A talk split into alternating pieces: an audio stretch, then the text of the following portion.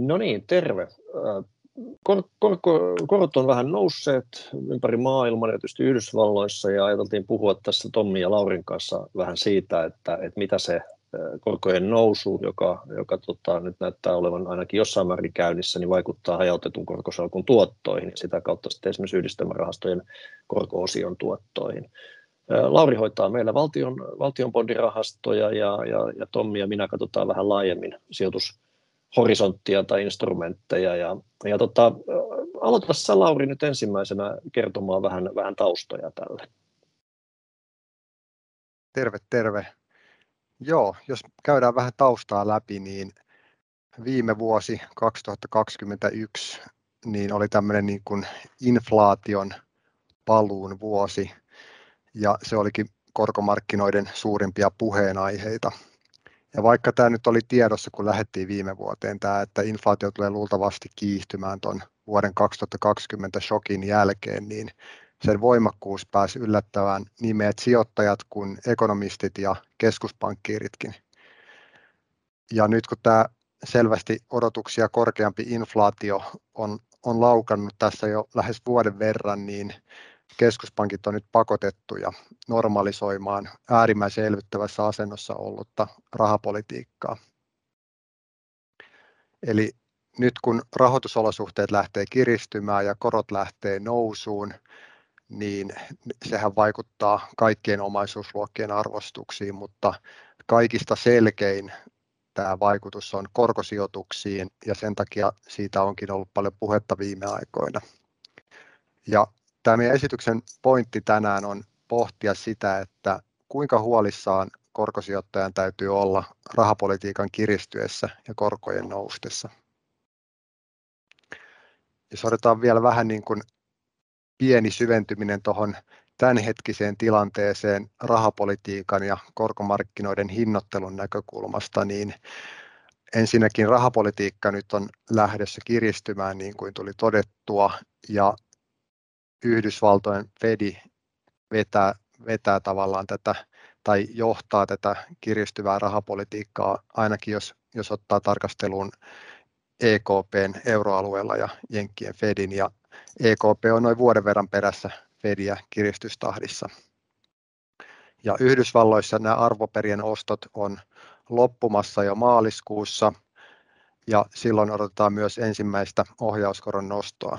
Ja vastaavasti euroalueella ostoja on pienennetty, ja ne tulee tässä vuoden mittaan pienenemään edelleen, ja niiden lopettaminen on noin vuoden päässä, ja samaten ohjauskoron nostottiin reilu vuoden päässä.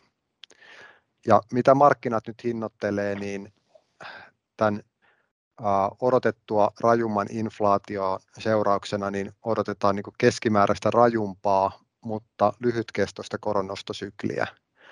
Ja huolimatta tästä niin kuin rajusta koronnostosyklin hinnoittelusta, niin pitkät korot on pysynyt sitkeästi matalilla tasoilla. Ja tässä on nyt monta tekijää, mitkä tähän vaikuttaa. Muutama pointti, jonka voisi tässä nostaa esille, on se, että markkinat ei kuitenkaan usko, että tämä inflaatio on tullut jäädäkseen. Eli perusskenaario on se, että inflaatio tulee rauhoittumaan tässä vuoden parin sisällä lähelle keskuspankkien tavoitetasoja. Ja lisäksi pitkiä korkoja painaa se, että markkinat pelkää vähän, miten tämä rahapolitiikan kiristäminen tulee vaikuttamaan talouskasvuun, ja sitä kautta ollaan vähän pessimistisempiä tuolla niin kuin pidemmällä tulevaisuudessa, että kuinka niin kuin paljon keskuspankit pystyy kiristämään rahapolitiikkaa. Ja kolmantena, mikä näkyy varmasti kaikissa omaisuusluokissa, niin tämä elvyttävä rahapolitiikka on luonut semmoisen niin kuin likviditeettishokin rahoitusmarkkinoille, joka on sitten kiristänyt arvostustasoja kautta linjaa, ja se näkyy myös täällä niin kuin pitkissä koroissa. Joo. Eikö tuohon voisi lisätä vielä sen, että keskuspankit kuitenkin edelleen ostaa valtion lainoja ja Yhdysvaltojen, no ostavat vähän muutakin, mutta et se ostaminen edelleenhän jatkuu, eli tavallaan voisiko sekin pitkää päätä pitää, että vaikka sitä siitä ollaan luopumassa, niin Euroopassa on EKP edelleen ostaa aika laillakin lainoja. Joo, juuri näin, että edelleen se kysyntä noille pitkille valtionlainoille on niin kuin keskuspankkien ostojen myötä tuettua, eli sekin painaa sitten pitkää korkoa ja vaikuttaa tuonne arvostustasoihin. Ja keskuspankkien taseet kasvaa edelleen Yhdysvalloissakin, vaikka kiristystahti tulee olemaan aika kova todennäköisesti, niin silti edelleen niin tase kasvaa. Joo, no se jää nähtäväksi nyt sitten, että miten se talous antaa myöden sitten nostoihin. Kun sijoittajathan ei yleensä sijoita yhteen omaisuusluokkaan tuolla korkopuolellakaan, vaan hajauttavat sijoituksia eri omaisuusluokkiin korkojen sisällä. Tommi, mitä tämä tarkoittaa? Mikä on hajautettu korkosalkku?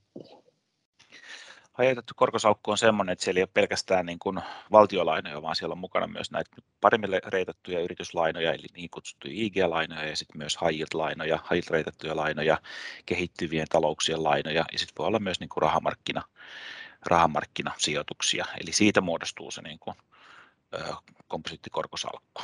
Just näin. Eli tässähän on se hyvä puoli, ja tämä on se, mitä yhdistelmärahastot esimerkiksi korkosijoituksissaan tekee, eli hajauttaa hyvin laajasti, kuten myös osakepuolella, niin korkosijoitukset erilaisiin omaisuusluokkiin korkojen sisällä, ja pitävät sisällään just noita, mitä Tommi sitten sanoi tietyillä painoilla. Sulla oli, Lauri, tuosta hajautetun korkosalkun tuotoista sitten, millaisia tuottoja siellä viime vuosina on tullut, niin kerro sä tästä kuvasta vähän. Joo, eli otettiin tähän tarkasteluun tämmöinen hajautettu euromääräisiin korkosijoituksiin sijoittava indeksisalkku, joka koostuu nyt valtionlainoista ja näistä korkean luottolaadun yrityslainoista sekä vähän pienemmällä painolla sitten näistä korkeamman riskin yrityslainoista.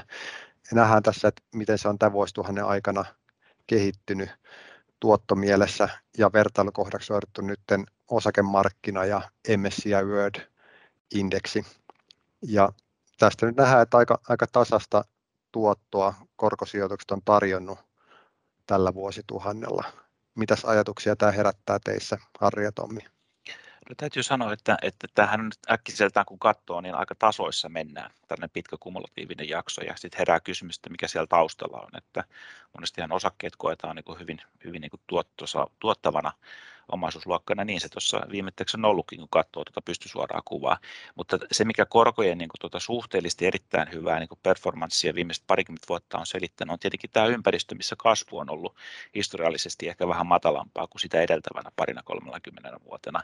Tuottavuuskehitys ei ole ollut samalla tasolla kuin silloin aikaisemmin, ja tätä kautta sitten potentiaalinen korko, eli korkojen se peruslattia on päässyt tulemaan alaspäin.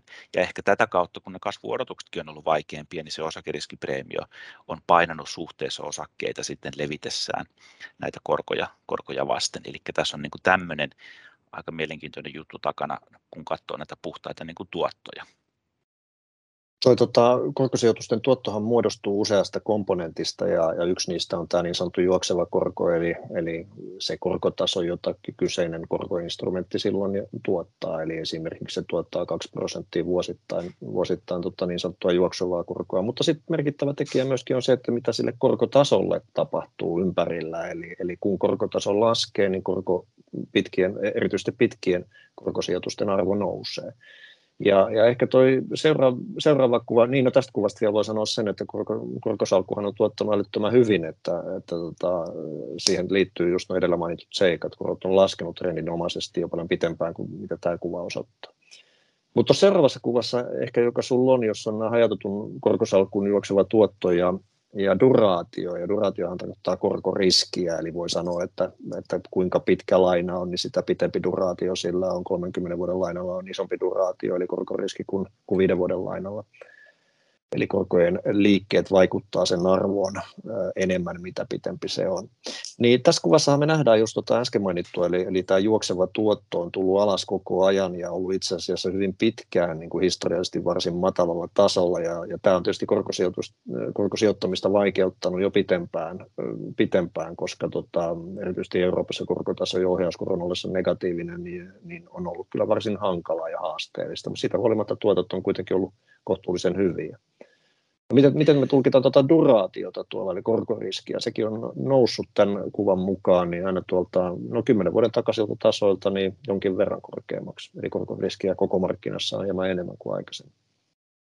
Kyllä vain, ja sitten se pitää tietenkin nyt muistaa, kun on paljon tässä kauhisteltu viime aikoina sitä, että kun korot on nyt tää matalalla ja puskurit on aika maltillisia niin kuin sen tuoton puolesta, juoksevan tuoton puolesta, niin kuinka niin kuin tavallaan ainutlaatuinen ja pelottava tämä tilanne on, niin kun tätä kuvaa katsoo, niin me ollaan liikuttu nyt tämmöisessä ympäristössä jo jonkun aikaa täällä, missä duraatiot on ollut jo aika korkeita ja juoksevat tuotot on ollut jo aika matalia, että tässä ei siinä mielessä nyt sen viimeisen 7 vuoteen verrattuna ole kyllä mitään kovin ihmeellistä oikeastaan niin 7 vuoteen verrattuna ole päässyt tapahtumaan.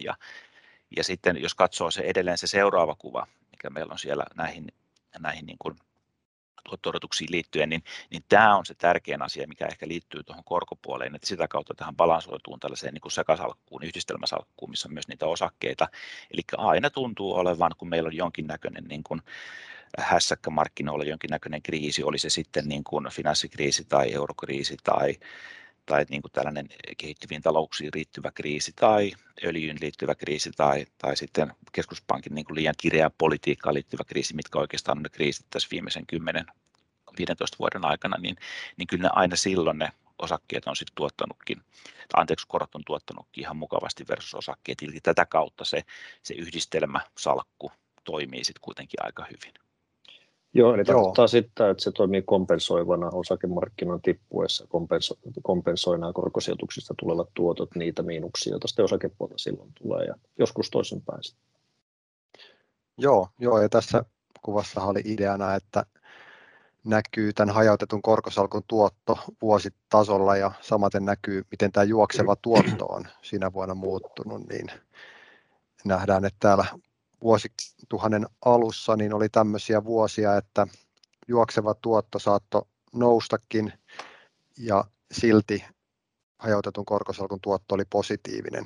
Ehkä se on nyt hieman vaikeampaa tässä nykyympäristössä, kun tämä juokseva tuotto on matalampi, niin tulla sellaisia vuosia, milloin juokseva tuotto nousee ja samaan aikaan tuotot on positiivisia.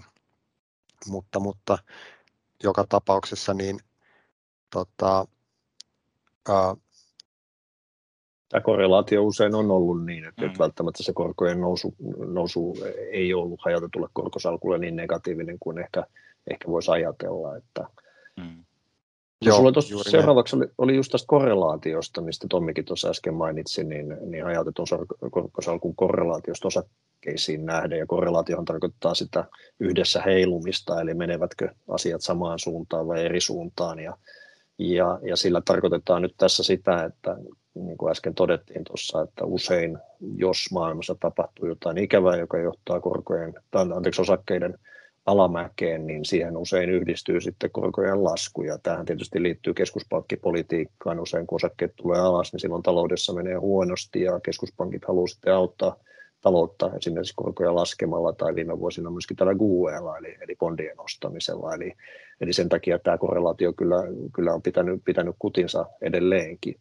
Se, että mitä Tommikin tuossa sanoi, tietysti vai Laurikossa sanoi, että tietysti voi olla vaikeampaa nyt ehkä saada sitä samaa kompensaatiota, koska nämä juoksevat tuotot ja korkotaso on niin hyvin matala, mutta sitten täytyy miettiä sitä, että siellä taustalla kyllä vaikuttaa asioita, ne voi olla demografiaa, ne voi olla tuottavuutta, ne voi olla yleisiä tämmöisiä asioita, jotka edelleenkin ovat olemassa ja jotka ovat just johtaneet siihen, että meillä on ollut laskeva korkotaso aina 80-luvun puolivälin hujakoilta tai alustakin asti, eli trendinomaisesti ollaan tultu koko ajan alemmas korkotasossa, ja siten tietysti voi olla, että maailmassa on sellaisia tekijöitä, joita tietysti ollaan kovasti pohdittukin, että mitä ne oikeasti on, että pitää sitä korkotasoa niin kuin ikään kuin kattoa sen päälle.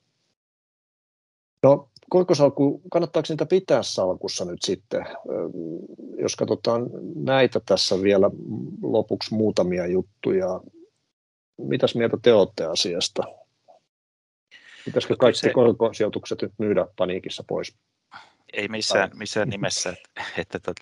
siellä on kuitenkin tiettyjä asioita, niin kuin mä nyt on nähty, esimerkiksi tämä markkinoiden likviditeetti, niin koroissa, varsinkin niin kuin valtiolainoissa ja hyvin rajoitetussa valtiolainoissa se likviditeetti on niin kuin selkeästi niin kuin parempi sitten kuin monessa muussa markkinan osalohkossa, eli se niin kuin likviditeettitarvehan sijoittajilta ei ole mihinkään poistunut ja yleensä se korostuu vaan sitten, kun tulee jonkinnäköistä häiriöä markkinaan. Se on yksi. Ja toinen on sitten tämä hajautushyöty, mistä tuossa puhuttiinkin kautta rantaan aika paljon, eli kyllä nämä tuntuu nämä korot sitten tuottavan siinä vaiheessa viimeistään jotain positiivista, kun osakkeet tuottaa selkeämmin miinusta.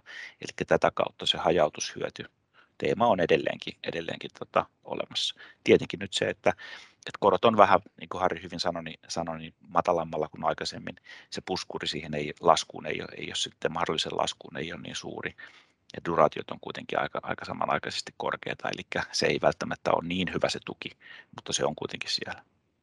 Joo, ja se hajautushyöty on nähty ihan tässä alkuvuonnakin siinä mielessä, että lyhyet korot on noussut ja samaan aikaan osakemarkkinat on jonkun verran laskenut, niin ne pitkät korot ei ole päässyt nousemaan siinä, että se on tuonut tällaista niin kuin turvastamakysyntää tänne pitkiin bondeihin. Tämä niin kuin markkinavolatiliteetti, mitä on nähty tässä alkuvuonna, että taas on niin kuin yksi selkeä esimerkki siitä, että se on hyvin vaikea niin kuin samanaikaisesti pitkien korkojen myydä ja osakkeiden ja muiden tällaisten niin kuin riskituotteiden laskea etenkin niin kuin pidemmällä ajanjaksolla. Joo. Ja yksi ihan käytännön huoli tietysti on se, että minkä kanssa me ollaan kylläkin painittu jo vuosia nyt, eli tavallaan sama tilanne meillä on ollut aika pitkään siinä, että kun sijoitukset ei oikein, varsinkaan Euroopassa oikeasti juoksulla tuotto on hirveän huono ja tekisi mieli omistaa jotain, joka tuottaisi paremmin. Mutta usein ne vaihtoehdot on myöskin hankalia siinä, että tietenkin Euroopassa, jossa sitten rahamarkkinakorot on negatiivisia ja lyhyet korkotaso ihan rahamarkkinan ulkopuolellakin on negatiivinen, eli on hyvin hankala löytää oikein mitään niin sanotusti tämmöisiä paikkoja, johon sitten korkositusten asemesta varoja siirretäisiin. Eli useimmat vaihtoehdot bondeille, eli korkosijoituksille usein sitten pitää sisällään vähän enemmän riskiä kuitenkin, eli se tavallaan sitten siirtyminen koroista pois niin helposti nostaa sen kuposalkun riskitasoa sitten aiempaa korkeammaksi. Olikohan meillä tässä nyt kaikki pähkinänkuoressa, 15 minuutin kokoisessa pähkinänkuoressa suurin piirtein korkomarkkinoiden nykytilanteesta ja näin edespäin. Oliko teillä jotain, mitä haluaisitte vielä nostaa esille? Ei, tässä oli tiivistetysti hajautetun korkosalkun tuottokehitystä ja vähän eteenpäin katsovaakin analyysiä, miten voitaisiin pärjätä, jos korot lähteekin nousuun ja minkälaista riskiä tässä korkosijoituksessa on ja mitä vaihtoehtoja meillä on, niin ei mulla lisättävää tähän. Kyllä, ja siis korkoja tarvitaan, niitä tarvitaan nimenomaan silloin, jos osakemarkkinoilla lähtee tapahtumaan selkeästi odotettua niin kuin negatiivisempia asioita, eli niiden rooli ja paikka on todellakin niin kuin edelleen tärkeä. Hyvä. Okei, hei, kiitoksia Lauri, kiitoksia Tommi ja kiitos ennen kaikkea kaikille kuulijoille tai katselijoille ja oikein hauskaa kevättalven jatkoa, vai onko nyt ihan umpitalvi taitaa olla tällä hetkellä vielä. All right, kiitoksia. Moi moi. No niin, kiitti. Kiitos, moi moi.